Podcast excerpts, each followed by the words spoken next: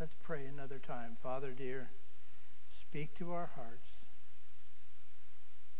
May the interpretation of your word be inspired today by the same Holy Spirit that inspired it then. We ask in Jesus' name.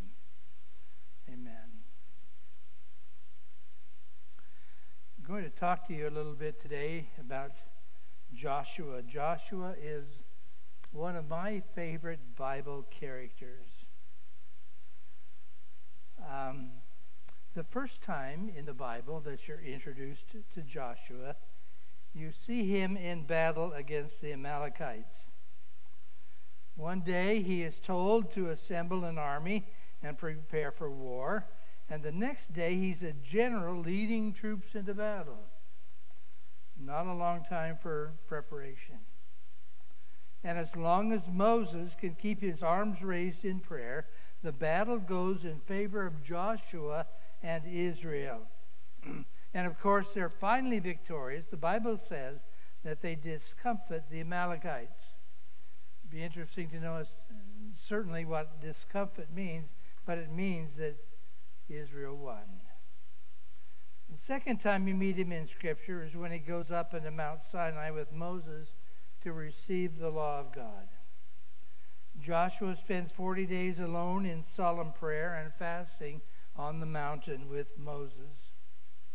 He's alone with his thoughts in the presence of God. And with quiet confidence, he waits. His unshakable faith will not allow him to break under the strain and retreat to the foot of the mountain, where even now those with considerably less moral strength have forsaken the wait and are even now worshiping a golden, a golden calf. This morning we're going to study the third time that you meet Joshua in Scripture. The incident is found in Numbers chapter 13 and chapter 14. And before I tell you the story, I've got a question to ask you. It's this How long does it take to take a 12 day journey? And that's not a trick question. I was watching a, a flick on some someplace on my iPad the other day. I don't remember where it was. And uh, this man was walking around uh, on a college campus, and he would stop students on the campus and ask them questions. One of the questions he asked was, if your speedometer is set at 85 miles an hour, how far will you travel in an hour? And only half of the people knew. And I thought to myself, wow. But this is not a trick question. This is not a trick question. Um, how long does it take to take a 12 day journey? Listen to my favorite author in a book called Patriarchs and Prophets. This author says a distance of only 11 days' journey lay between Sinai and Kadesh on the borders of Canaan. And it was with the prospect of speedily entering the goodly land that the hosts of Israel resumed their march, when the cloud at last gave the signal for an onward movement. You see? Only 11 more days. Then they're at Kadesh. Then one more day to cross over into the promised land. A 12 day journey, but how long does it take to make a 12 day journey? Watch this. This author says again 11 days after leaving Mount Horeb, the Hebrew host encamped at Kadesh in the wilderness of Paran, which was not far from the borders of the promised land. See, only one more day left in this 12 day trip. They can camp here at Kadesh tonight and rest and tomorrow they can enter the promised land. It's been a long time getting there, but it's only taken 11 days, and now one more day, and they can enter.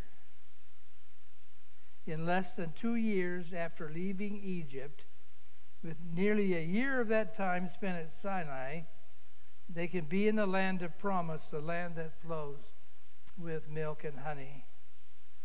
But how long does it take to make a 12 day trip? Listen one more time to my favorite author.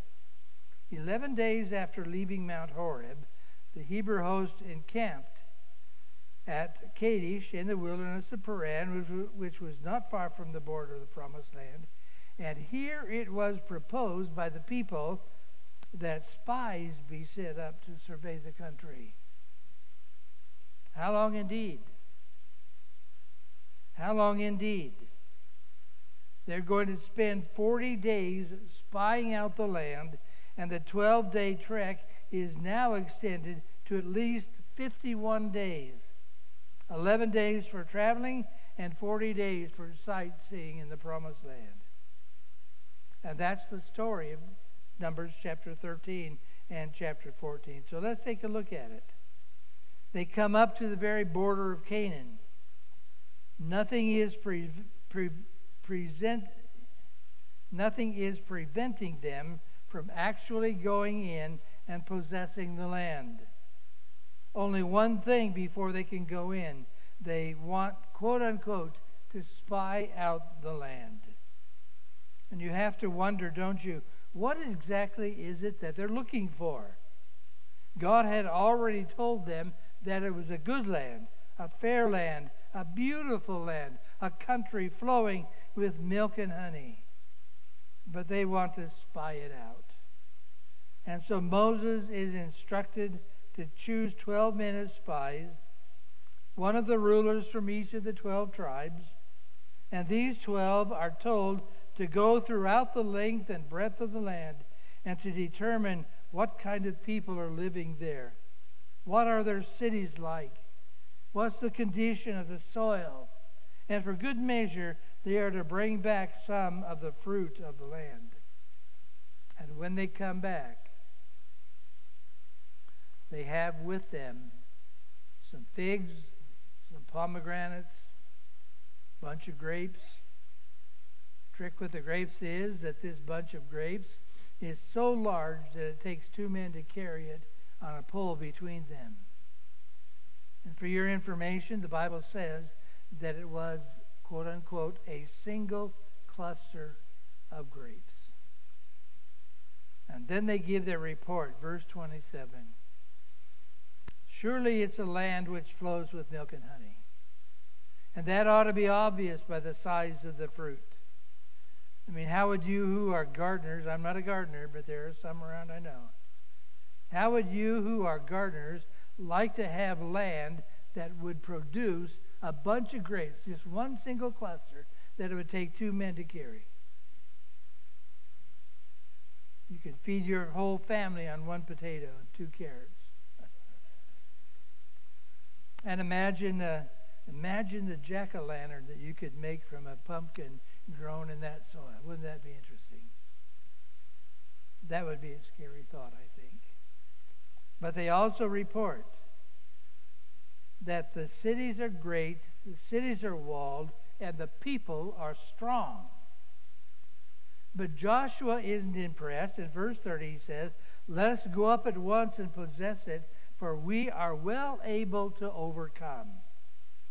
And all this does is make the other spies angry. Caleb, didn't you hear what we said? The people are stronger than we are. The sons of Anak are giants, and we're just grasshoppers in comparison. And besides that, the land, quote unquote, eats up the inhabitants.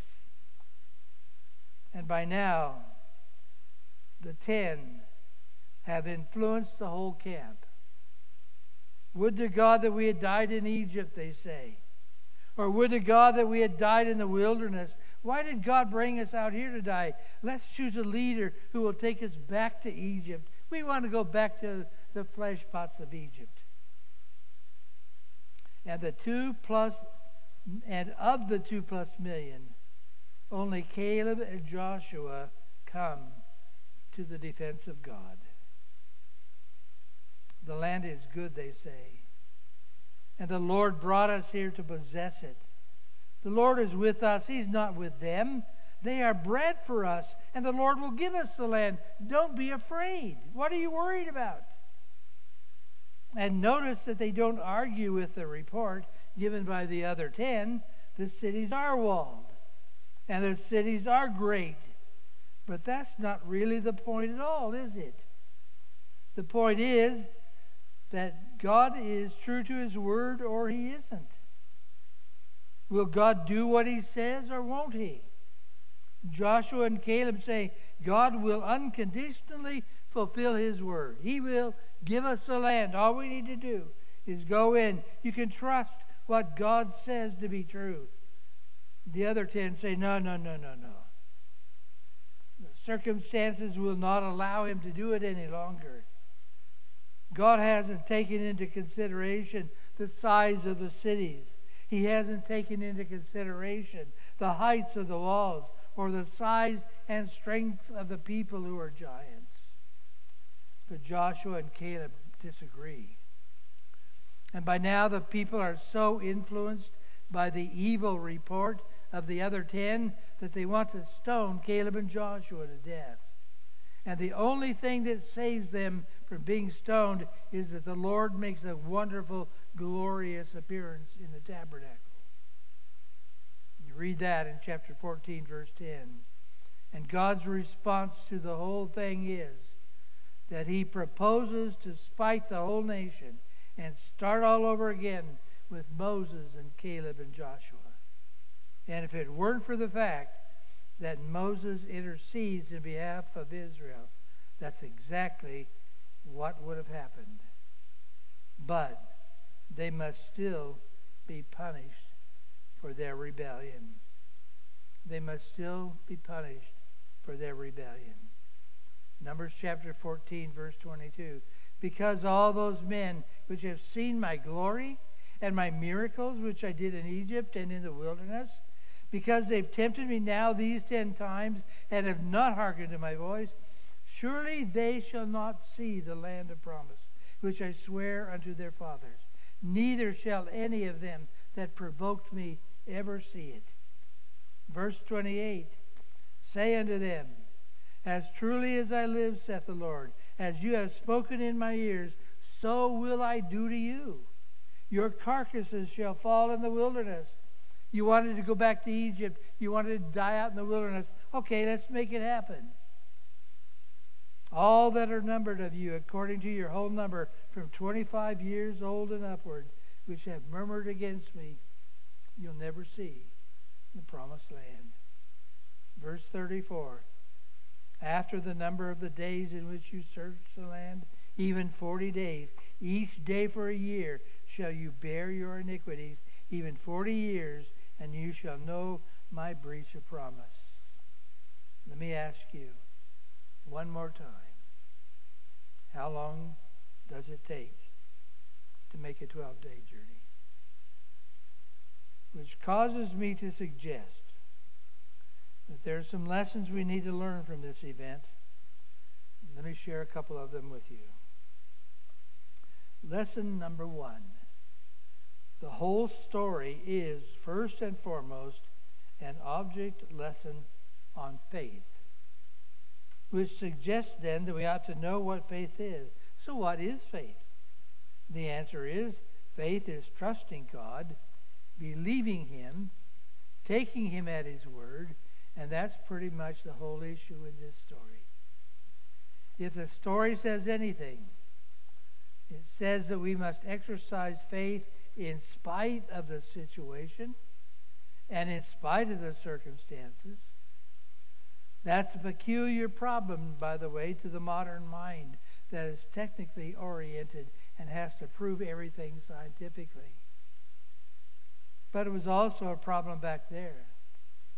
Notice that God calls the report of the ten an evil report. My question is why is it evil, that report? Is it evil because it's not true? The answer is no, it is true. The cities were large, and they were walled, and the men were strong. Some of them even were giants. The report was evil because it was not of faith. It is akin to the sin of Adam and Eve. So I ask you, what was the sin of Adam and Eve? The inspired, inspired lady says that the sin of Adam and Eve was, quote unquote, not that they believed the serpent, but that they didn't believe God. And it's the same thing here. The sin of Israel is not that they believed the report of the ten spies, but that they didn't believe the report of the two. Caleb and Joshua's report was a report of faith and needed to be believed. And here's where we probably need to quote Romans 14, verse 23 He that doubteth is condemned, for whatever is not of faith is sin.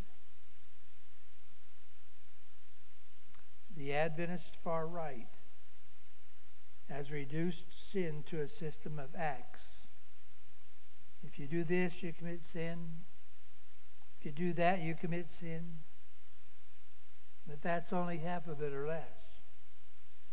If you don't believe God, or if you fail to act from faith, you also sin, for whatever is not of faith is sin. And that which made it even more sinful for Israel is that they doubted and disbelieved smack in the face of all of the miracles performed in Egypt in the wilderness. They knew about God. They knew his power. They knew what he could do. They knew that what he said he actually would accomplish. And they doubted and believed, smack in the face of all of that. Numbers chapter 14, verse 11 says, How long will these people reject me? And how long will they not believe me with all the signs which I have performed among them? Then in verse 22, because all these men have seen my glory and the signs which I did in Egypt and in the wilderness, and have put me to the test now these ten times, and have not heeded my voice, they certainly shall not see the land which I swore to their fathers, nor will any of those who reject me ever see it.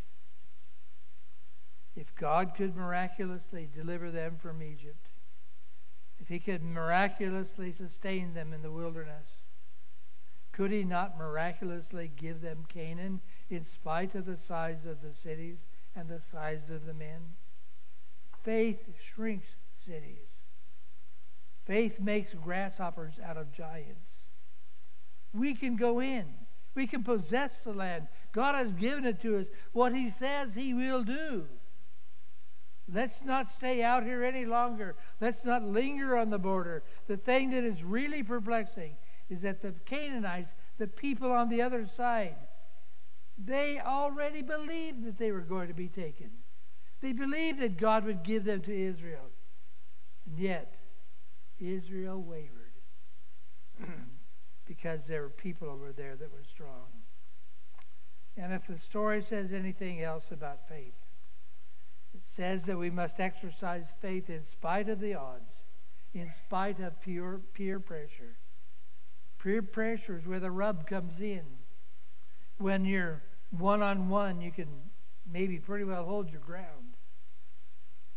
But as the odds go up, the pressure increases.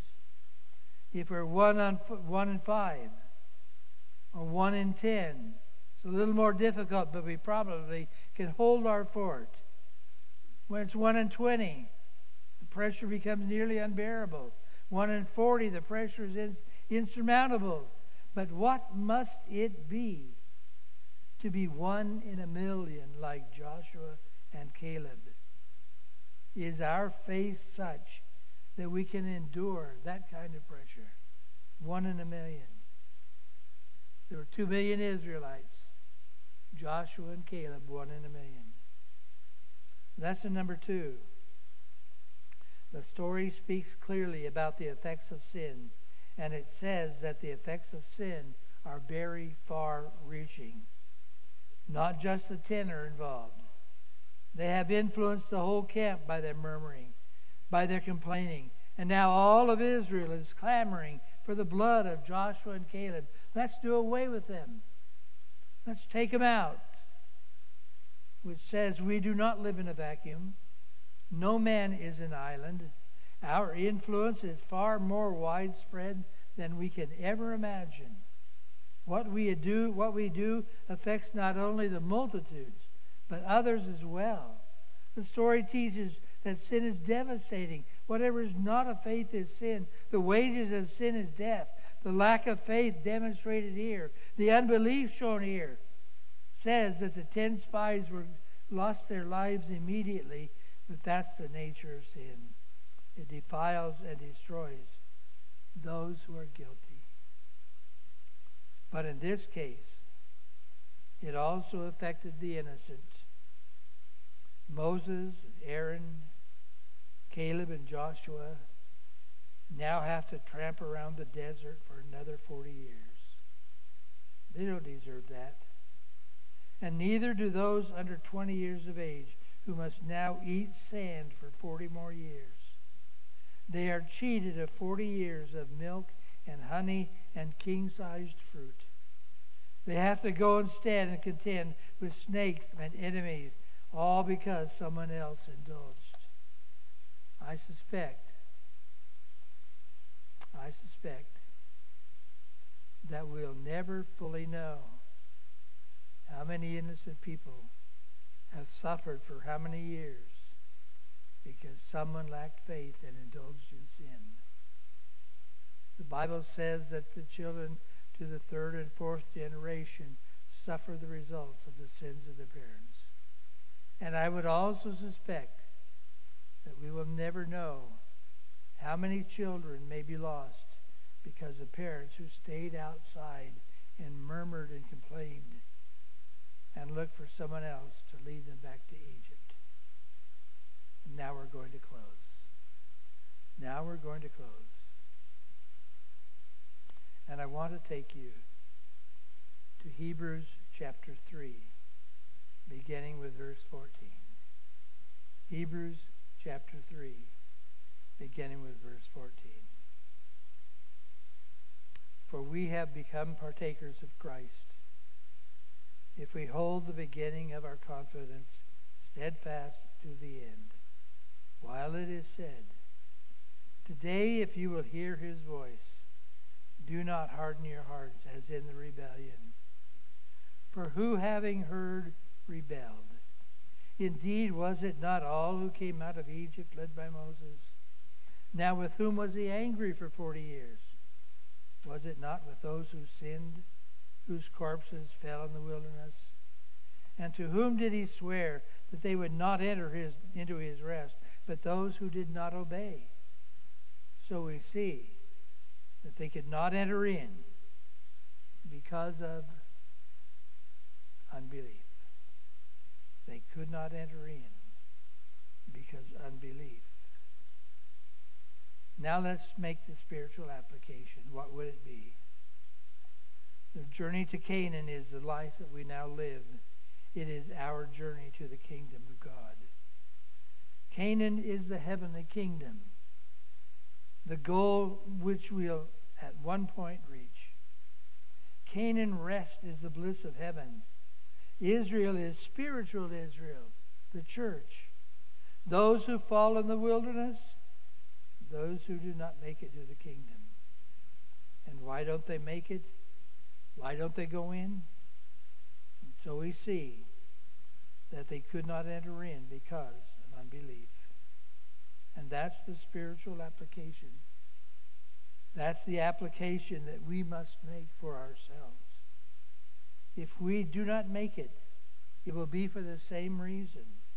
If we are lost, it will not because we have believed the devil, but because we did not believe Father, bless us as we learn these lessons.